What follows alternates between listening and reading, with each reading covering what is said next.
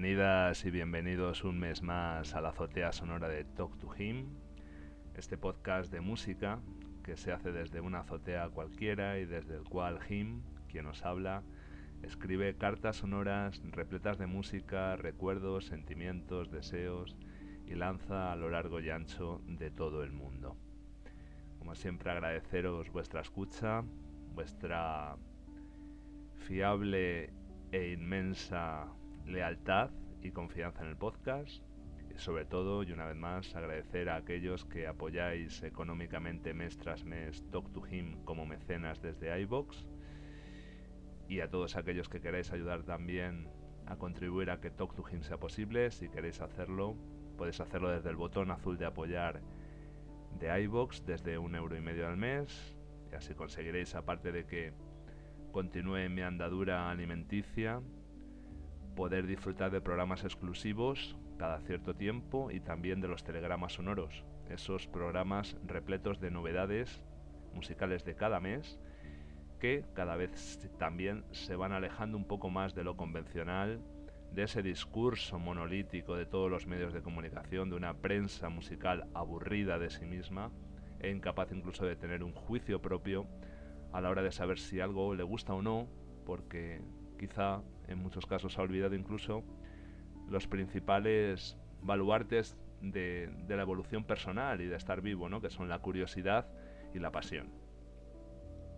Recomendaros que os suscribáis a Talk to Him si no lo habéis hecho para siempre estar advertidos de cuando aparece una nueva carta o telegrama sonoro. Recomendaros las redes sociales de Twitter y Facebook donde suelo colgar información musical interesante, también alguna repleta de novedades y que dejéis todos los comentarios que deseáis en las redes, en el iBox, donde sea, para que yo os conteste, hagamos comunidad de todo esto y agradecer muy profundamente que compartáis el programa a través de cualquier medio, desde el boca a oreja al lanzamiento de ondas por satélite. Y este mes el programa es muy especial ya que es muy personal. Siempre intento que lo sea y a la vez universal en el lanzamiento de, de canciones pero este mes voy a hablar de las 10 muertes de músicos que más me han afectado. Como gran mitómano que soy, eh, genero héroes, genero fantasías, genero cosas que imagino que me ayudan a seguir viviendo y desde luego mis héroes musicales son tótems, iconos, dioses de carne. Entonces hoy voy a hablar de 10 pérdidas que me afectaron de una manera u otra y lo voy a hacer con un programa en el que no he guionizado mucho, quizá el que menos, porque no voy a hablar de Pepito nació en el año y bla bla bla, para eso. Ya se encarga la gente aburrida, la gente que ya necesita tracto anal para conseguir eh, mejorar sus problemas prostáticos y demás problemas derivados de convertirse en pollas viejas o coños viejos por eh, haber dejado de tener interés en la música y hacer eh, cualquier tipo de exposición mediática aburrida, cansina y que cada uno podríamos encontrar a golpe de un clic. También voy a aprovechar para poner canciones un poco raras de esos artistas, ya que hoy de la mayoría de grupos y artistas que voy a hablar, pues evidentemente la mayoría los conoceréis. Y si no es así, consigo eh, daros a conocer alguno, pues eso como siempre es lo que más me gusta, igual que me encanta que me enseñen cosas. Y sí, aprovecharé para poner alguna canción rara. Y evidentemente si tenemos que empezar por una muerte en concreto que me afectó sobremanera y que junto a mí a la de muchas personas de mi generación es una que van a anunciar estas guitarras únicas.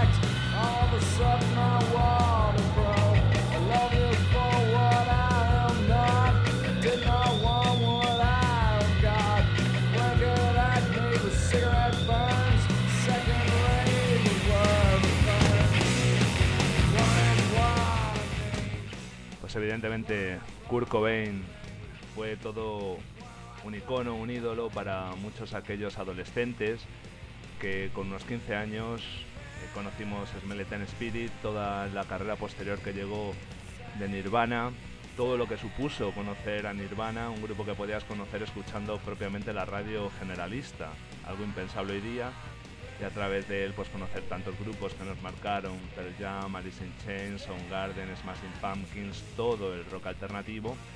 Si te pillaba con esa edad adolescente y te considerabas una persona desarraigada, rara, extraña, eras el freak de la clase, pues Nirvana te cantaba a ti, desde luego. Y a todos nos impactó mucho por entonces eso. Sentíamos una gran unión a, ese ídolo.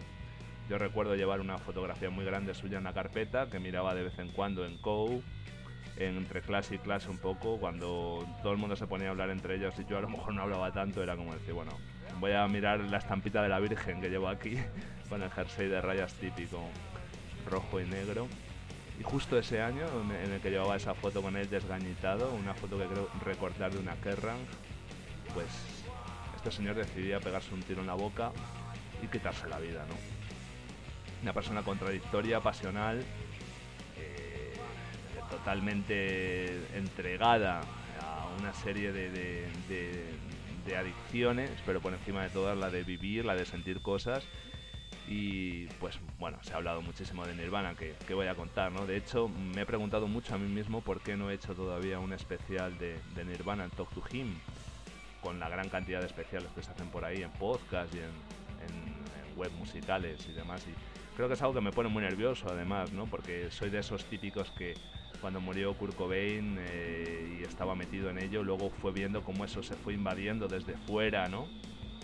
esa invasión que cuando eres un chaval ves que lo auténtico te lo están invadiendo. Ahora que no existe lo auténtico, no existe la militancia en las pasiones ni, en los estilos, pues da igual. Es una globalización que se vende como algo enriquecedor, pero que también se vende como una pérdida de pasiones, de, de militancia en algo, ¿no?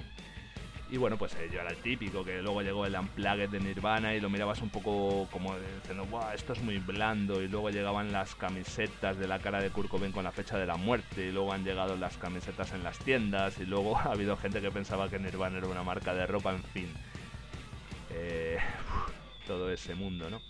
Pero los que lo hemos vivido, los que nos chupábamos en las greñas de pelo, nos tirábamos encima de los cubos de basura, hacíamos el loco, tocábamos con un dedo nuestras propias potas que devolvíamos por la noche en malasaña, todas esas personas siempre tendremos a Kurt en lo más profundo de nuestros corazones y en lo más alto de, de, nuestro pedestal musical, ¿no? Creo que además su manera de tocar la guitarra y de gritar, por mucho que se haya dicho que viene de Pixies y demás, pues bueno, estos pixies convertidos hoy día en funcionarios del Estado, eh, pues poco tiene que ver con, con la causticidad profunda que existía en la persona de Kurt y en su grupo Nirvana.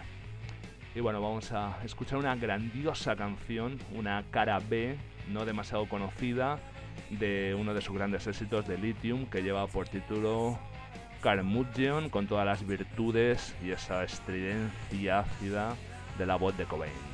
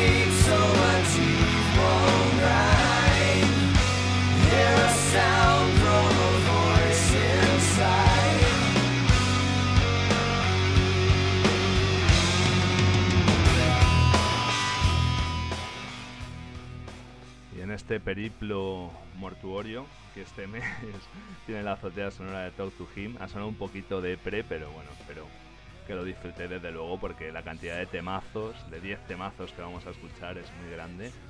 Y es celebrar la muerte como un motivo de seguir viviendo, ¿no? De, de alegría, aunque bueno, parece mentira que, que lo tenga que decir en estos tiempos en los que la vida casi se ha convertido en un sucedáneo.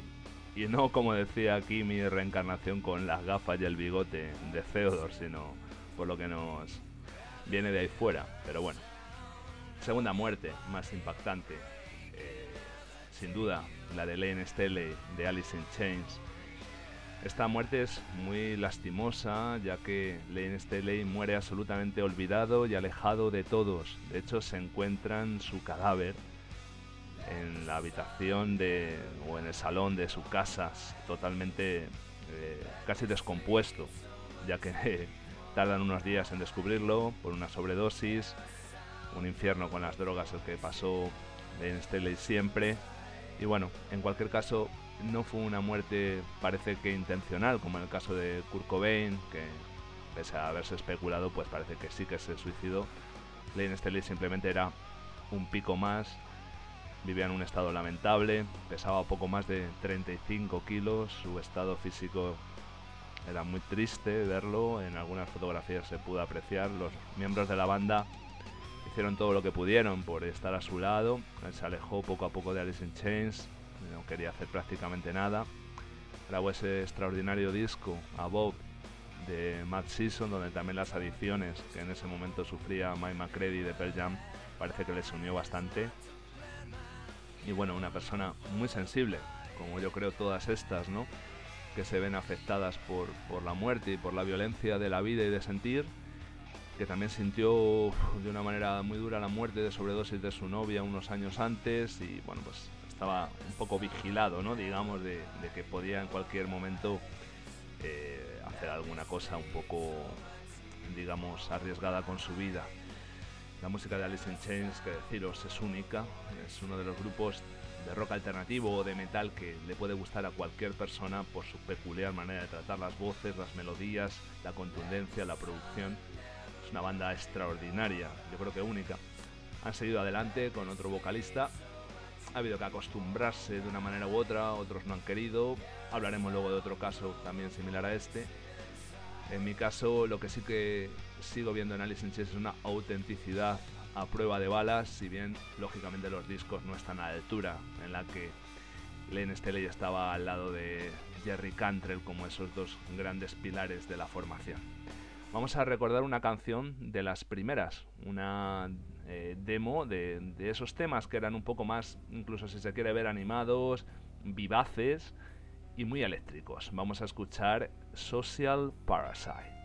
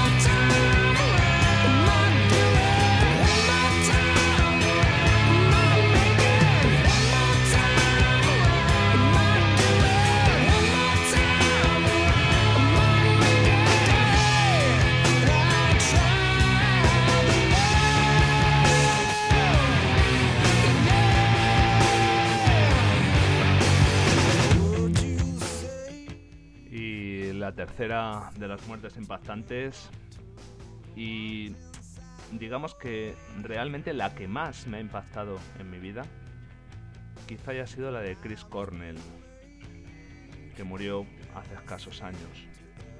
Le dediqué un especial aquí en Talk to Him a los dos años de su muerte, repasando toda su carrera con Soundgarden, con Audioslave, Temple of the Dog, en solitario y demás.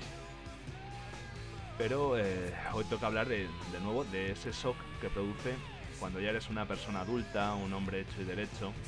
No es como cuando eres un adolescente o un jovencillo que se te muere un ídolo, ¿no? Es que tienes ya una edad y descubres como una persona en torno a los 50 años, con una familia, con hijos y demás. Bueno, también los tenía Kurt Cobain, es verdad, hay una familia en realidad. Pero bueno, como una familia, digamos, al uso, una familia que tiene color eh, morenito en las fotos por, por las lámparas de, rayos UVA y que suelen llevar camisas blancas, pues que este señor, saliendo de un concierto en Detroit de Soundgarden, además en un estado de forma envidiable, habían sacado King Animal, un discazo, el último gran disco yo creo del planeta Seattle, desde luego, pues va y se ahorca en el hotel.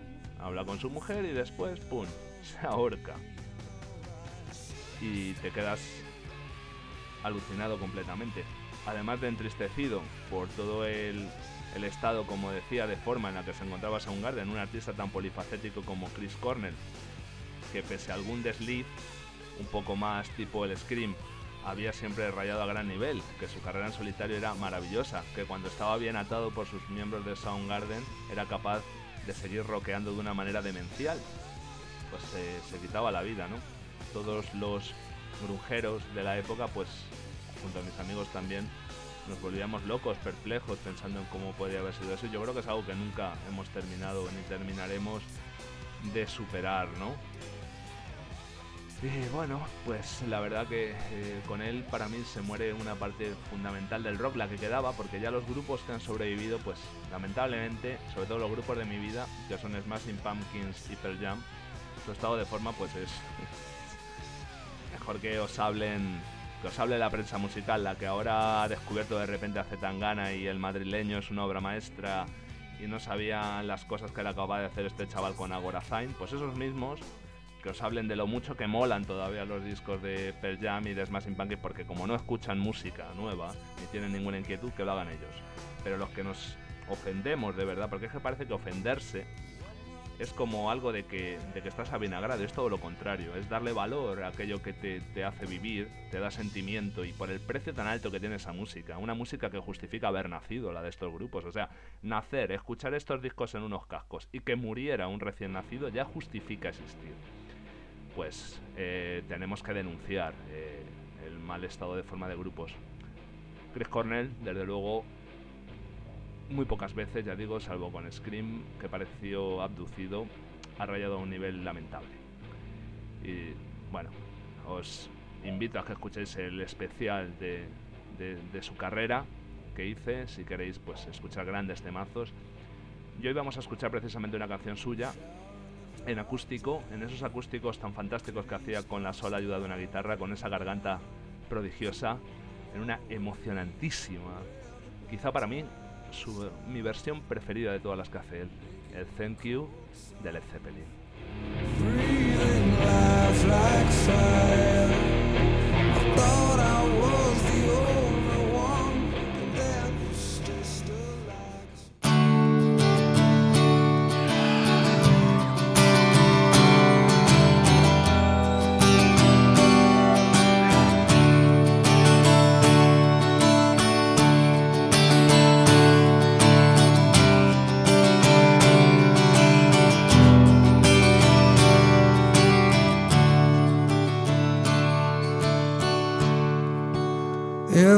Sun refused to shine,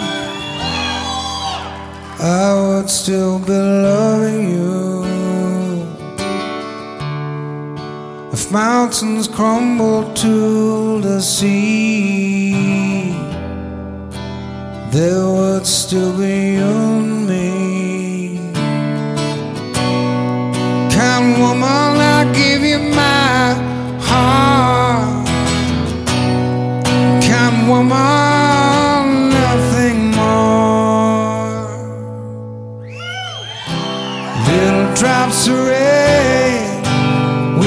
Of the pain,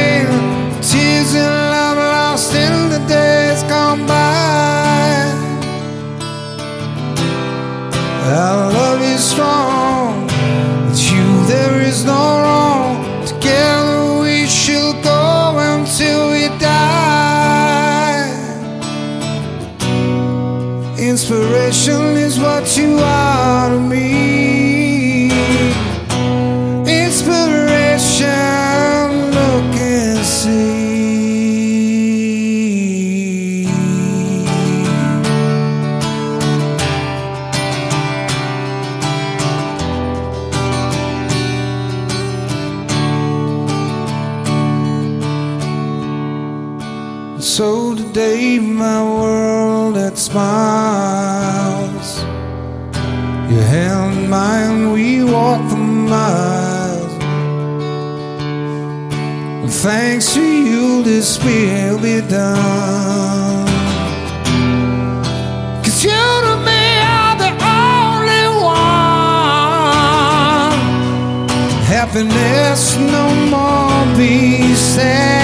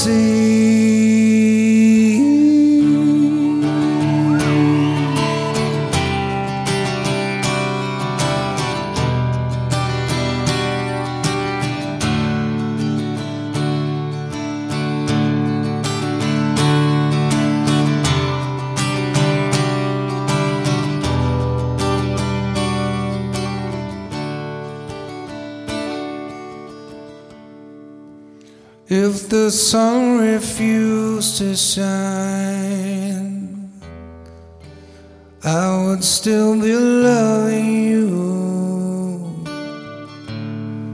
If mountains crumble to the sea,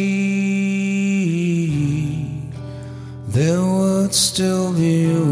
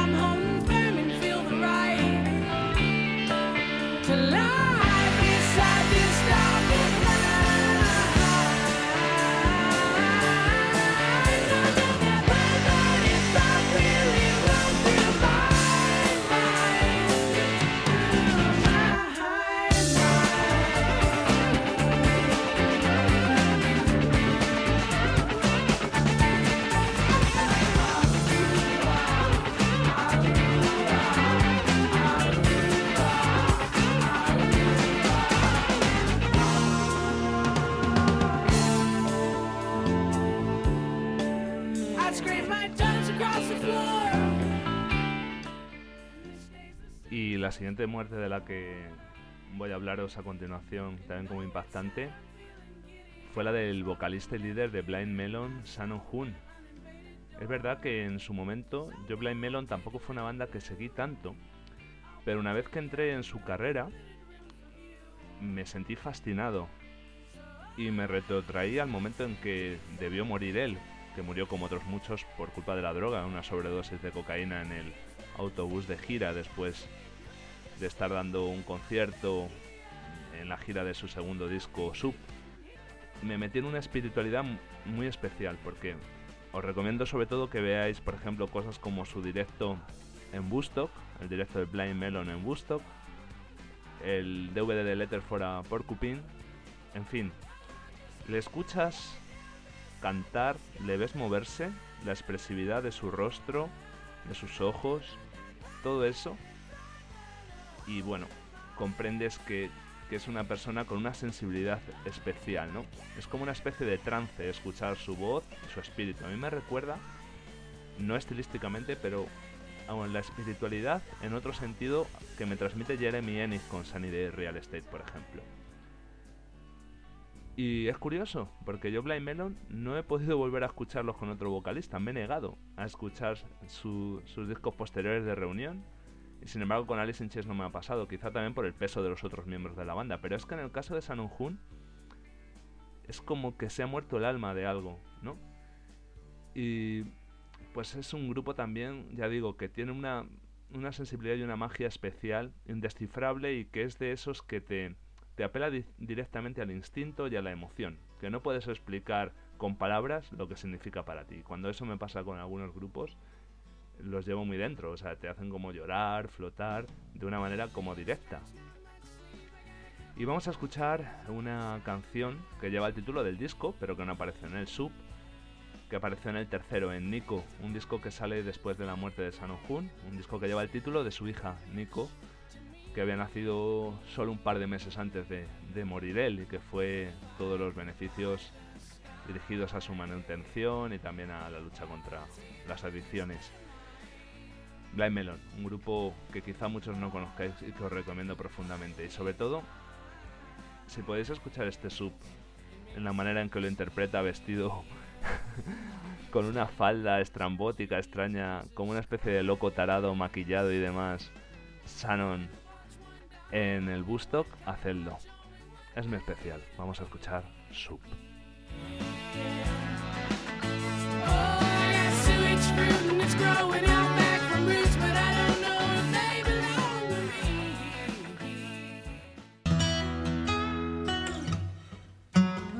clothesline of cold eyes washing away the face before. Now tell me what's wrong. You see, everyone's gone. You gotta do your best to decorate this dying day.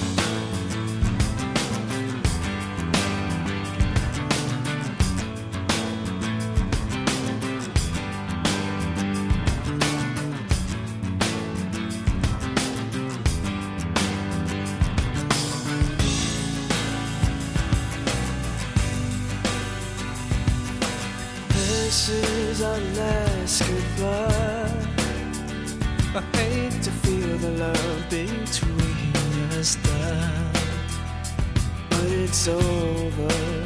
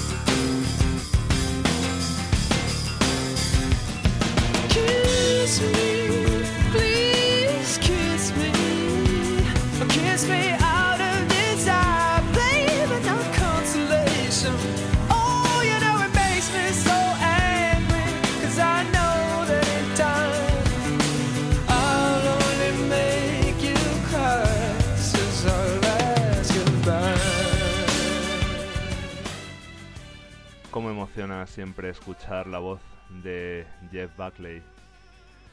La verdad que es una auténtica pena haberle perdido, ya que se encontraba seguramente en la cima creativa de su carrera después de un disco tan prometedor como ese debut que fue Grace. Es una de las muertes más dolorosas en cuanto a la pérdida artística que hay ahí y más misteriosas también, ¿no? Porque nunca se ha llegado a saber bien si fue algo premeditado o accidental lo que ocurrió. Como sabéis, murió ahogado en el río Wolf, a la altura de Memphis, la ciudad en la que estaba grabando su segundo disco. No queda muy claro porque fue una noche que se fue a escuchar música con su road manager, todavía no había llegado la banda a la ciudad para grabar ese My Sweet Heart the Drunk, que se iba a llamar el segundo disco y que posteriormente se llamó Sketches from My Sweet Heart the Drunk, con las pocas cosas o muchas que ya estaban hechas de ese disco. Y esa noche se pierden por ahí, van cantando con una grabadora y de repente Jeff Buckley, totalmente vestido, se mete en el agua cantando el Who de Led Zeppelin y cuando se quiere dar cuenta el road manager ha desaparecido. Así que es muy extraño. Pero eh, no solamente escuchando la música de Jeff Buckley, leyendo sus letras, sintiendo todo lo que emana de, de- sus notas, de su música tan impresionante y espectacular, uno de los discos de mi vida, Grace, desde luego, sino en el documental que pude verle, las declaraciones que hacía, cómo hablaba, cómo hablaba de- del amor, de los sentimientos, de todo eso. Os juro que se quedaba uno perplejo y diciendo, esta persona no puede soportar la carga que es vivir en cuanto a la gran cantidad de emoción que lleva dentro.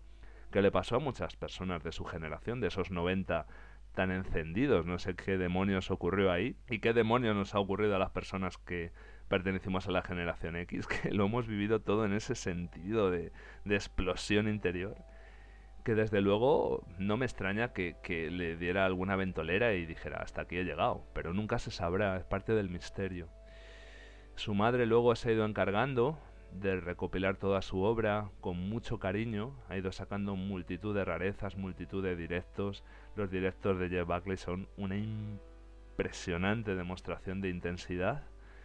Y yo os recomiendo todo lo de Jeff Buckley, desde luego, si no conocéis a este artista, hijo, como sabéis, de Tim Buckley, también muerto eh, trágicamente, y que quizá heredó el mal, ¿no? De, de esa maldición de irse antes de tiempo.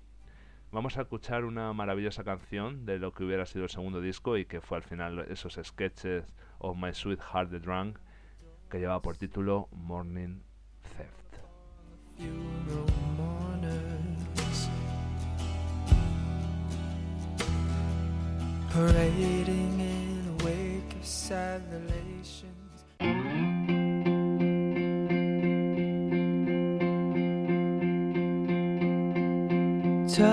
Takes care of the wound, so I can believe you had so much to give, you thought I couldn't see. Gifts for boot heels to crush promises deceived. I had to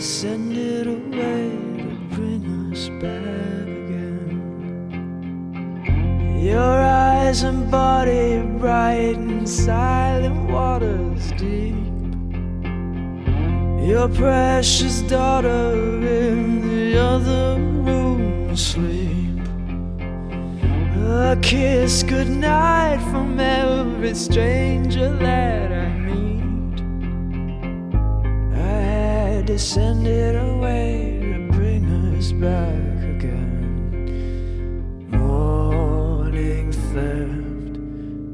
unpretended left, ungrateful.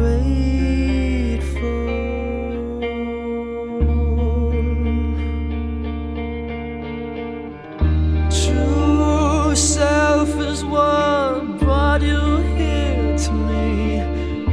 A place where we can accept this love.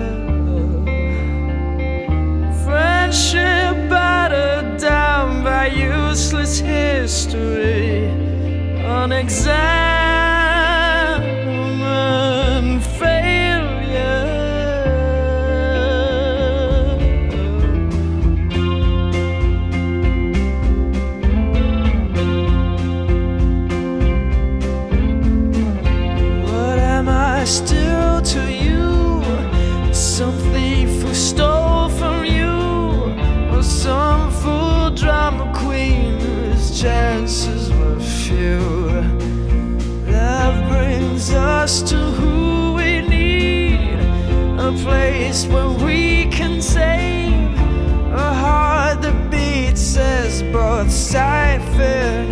reservoir.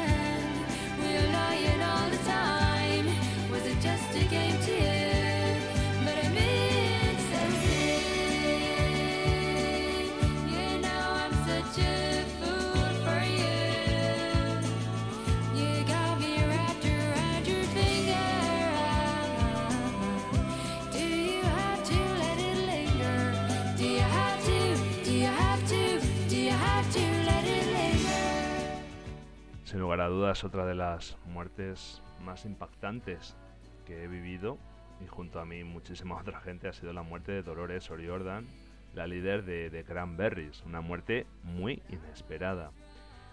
Porque, bueno, bien es cierto que ella sí que había tenido ciertos problemas emocionales, ¿no? De hecho, si recordáis la etapa, para mí, mi etapa preferida, la de su tercer trabajo, To the Faithful Departed, ahí tuvo unos problemas bastante heavies, al parecer con la anorexia, también emocionales. Posteriormente incluso confesó sufrir un trastorno bipolar, pero nadie se esperaba que fuera a, a morir de pronto.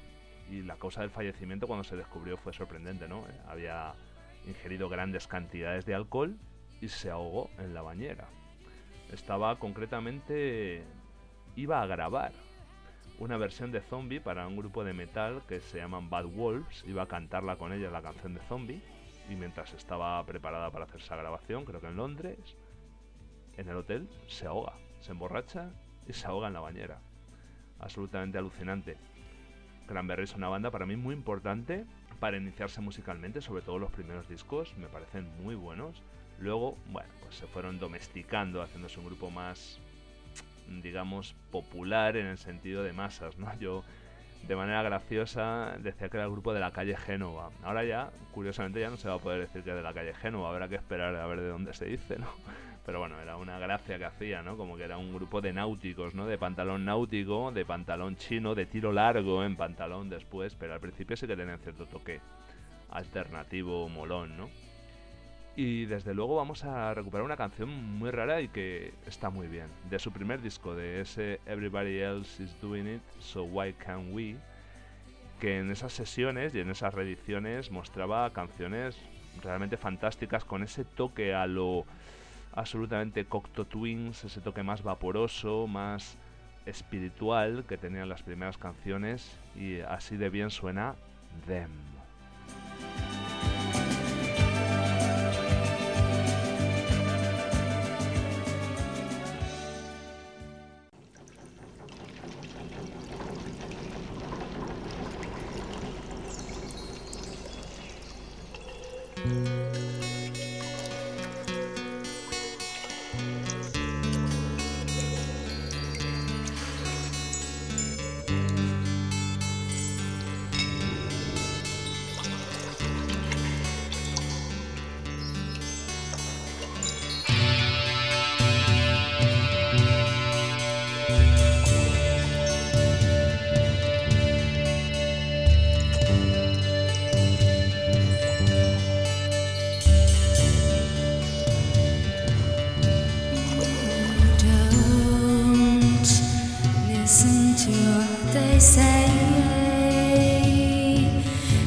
Make up your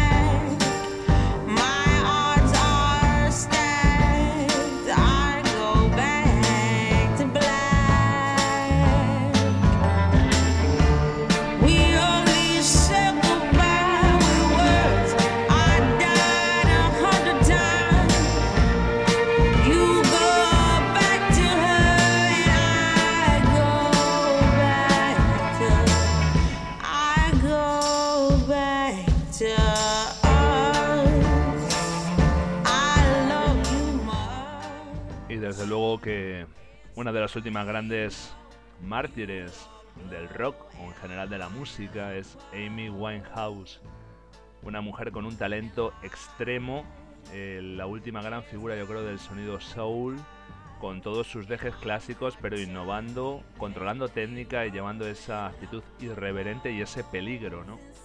Que si algo se echa de menos en los artistas de hoy día es el peligro, ¿no? Y una de las últimas personas que lo, que lo emanaba era sin duda Amy Winehouse, con esos enfrentamientos con su pareja, con esos excesos con sustancias, con esa manera de, de- de estar en contra y de cagarse en todo ese mm, planteamiento de revistas del corazón persiguiéndola. Y todo ello junto a una técnica extrema, cantando y unos arreglos fantásticos era, pues ya digo, otra de las grandes eminencias del, del nuevo soul. Back to Black, ese disco que la upó al éxito y que estaba lleno de temazos uno tras otro. Yo fui tan idiota que antes de salir de este disco vino a un Benicassin, a un FIP, y yo estaba allí y yo no conocía ni sabía quién era, porque era cuando solo había sacado Frank y no la pude llegar a ver en directo, lo que hubiera sido un granito, ¿no? Haber visto en directo a Amy Winehouse en esa época. Os recomiendo el documental de Amy, que mm, no, no, no creo que sea sensacionalista en absoluto, pero sí refleja bastante de, de la vida, del talento y de la obra de, Amy Winehouse. Es increíble que una artista tan reciente en el tiempo, ¿no? de las últimas que ha llegado, esté tan alejada de otros parámetros de otras muchas artistas, o tanto hombres como mujeres, me da igual, en tanto en cuanto que hoy día es que no te puedes imaginar realmente prácticamente a ningún artista del panorama internacional que pueda tener ese tipo de carisma, ese tipo de, personalidad, ese peligro del que hablo, ¿no? Es, es como el último gran personaje que ha mostrado peligro y actitud en la música, Amy Winehouse. Vamos a escuchar una grandiosa canción incluida en su disco póstumo que lleva por título Between the Cheats.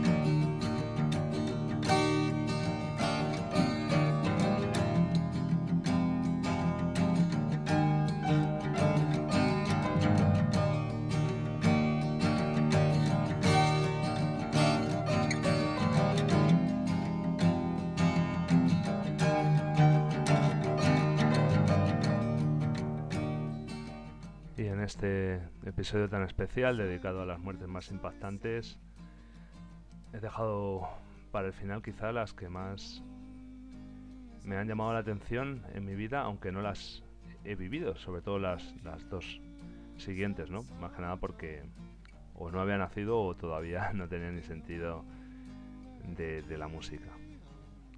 La primera es la de Nick Drake. Nick Drake es una persona que me apasiona, que me gusta mucho su carrera, su sensibilidad tan pura, tan limpia. Y fue una persona realmente atormentada, que pasó en gran depresión la mayor parte de su vida.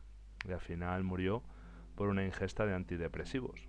No se sabe tampoco bien si como intención de suicidio o no. La verdad que padecía un insomnio atroz, se pasaba toda la noche tocando y bueno, pues entonces tomaba antidepresivos para poder conciliar el sueño.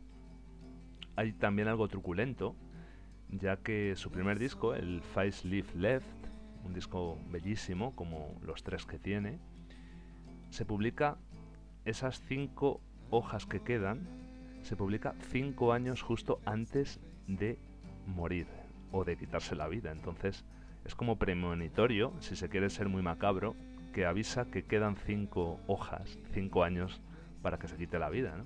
Es algo que a mí me soqueó cuando lo leí de una manera extrema. Y luego, eh, cuando muere, después de haber publicado Pin Moon, es increíble también lo que hace con Pin Moon, con su gran obra.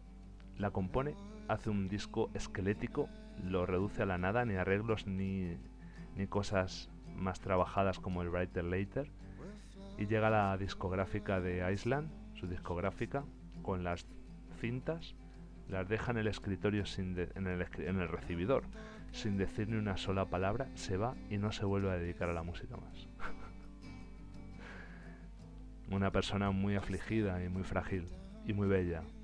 Y realmente es tremendamente hermoso ahondar en la música de, de Nick Drake y en su figura. Pocas personas pueden tener tan dentro la limpieza de vivir y de sentir. Vamos a escuchar una bellísima canción inédita de la etapa de Brighter Later que se llama Magic.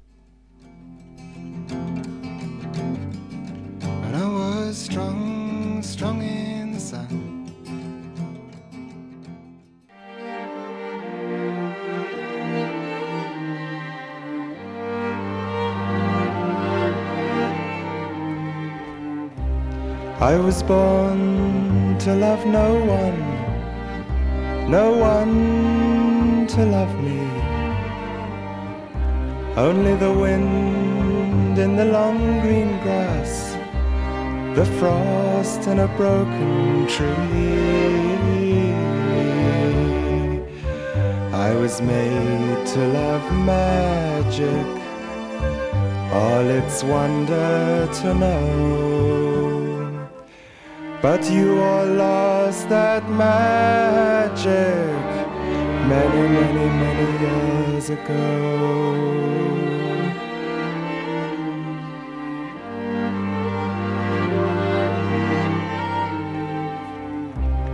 I was born to use my eyes, dream with the sun and the skies, to float away in a lifelong song in the mist where melody flies. I was made to love magic, all its wonder to know.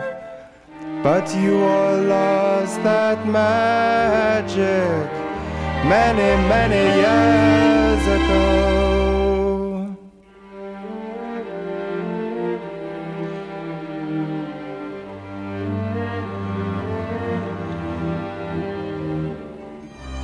I was born to sail away into a land of forever, not to be tied to an old stone grave in your land of never.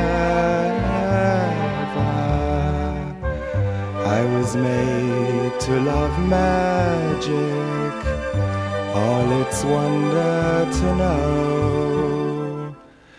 But you all lost that magic many, many years ago.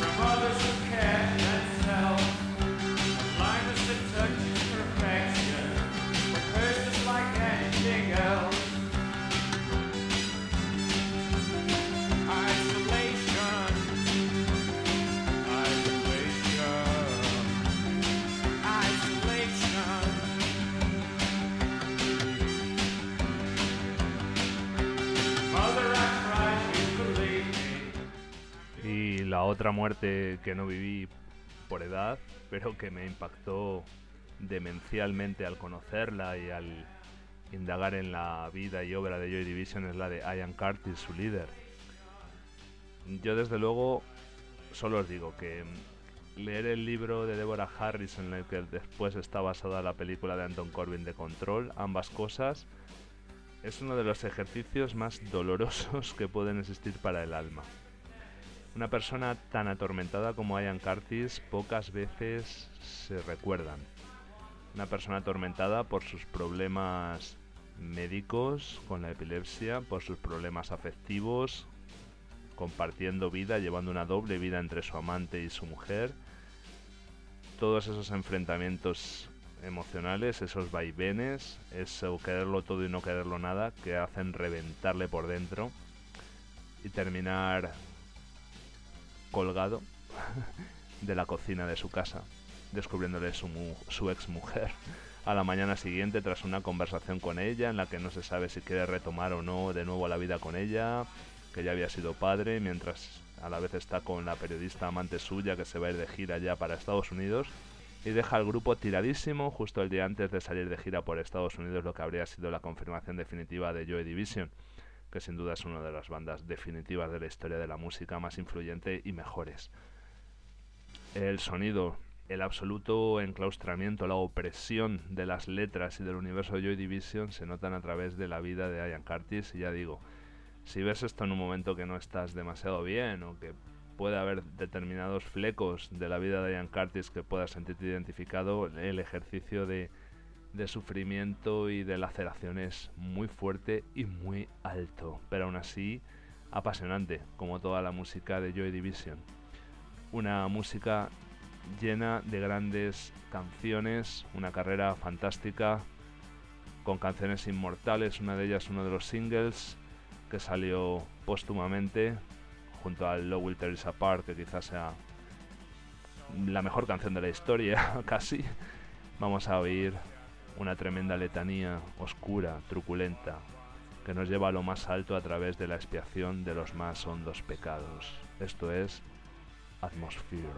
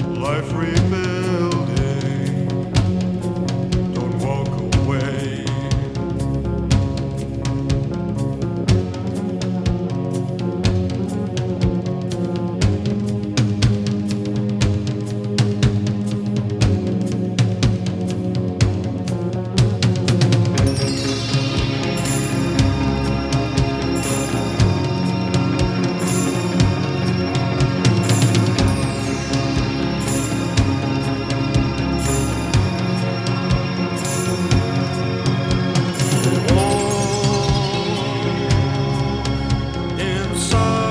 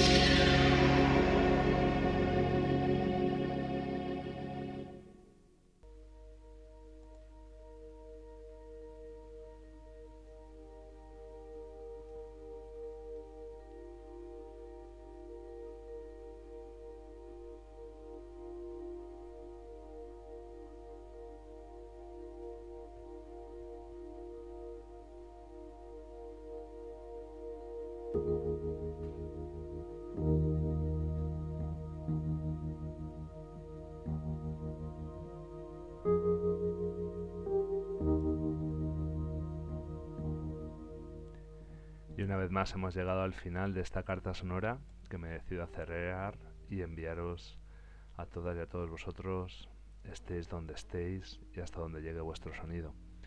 Espero que hayáis disfrutado con este repaso a tristes fallecimientos pero alegres, por lo menos legados musicales que nos ayudan a vivir día a día de artistas fantásticos y siempre nuestro corazón con su memoria.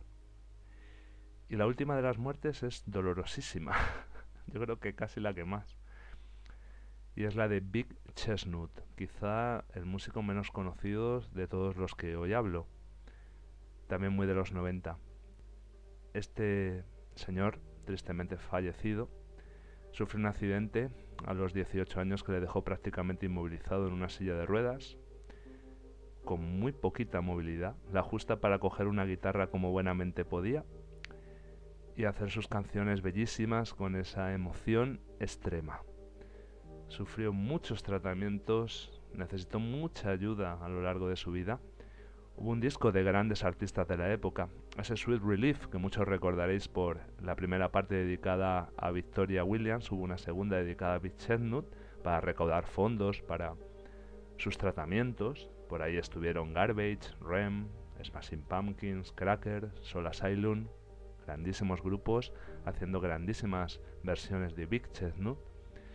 Pero aún así, este hombre no pudo más cuando con 45 años, eh, endeudado totalmente, como decía, una deuda médica de hospitales que no podía seguir pagando y absolutamente casi impedido ya de movimiento, decide tomarse una sobredosis de relajantes musculares y quitarse la vida por las grandes deudas médicas y por no poder valerse más por sí mismo.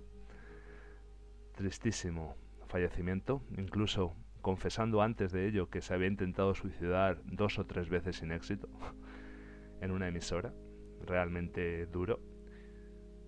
Pero casi más increíble es que unos meses antes escribiese un disco con una canción como a la que vamos a escuchar, que se llama Flirter with You All My Life, en la que llega a cantar a Jesus que no está preparado.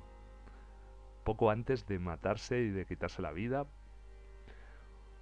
por todas estas inclemencias. Una canción de una belleza sobrenatural. Si podéis ver la interpretación que hay en directo de ella con arreglos de músicos, fantástico.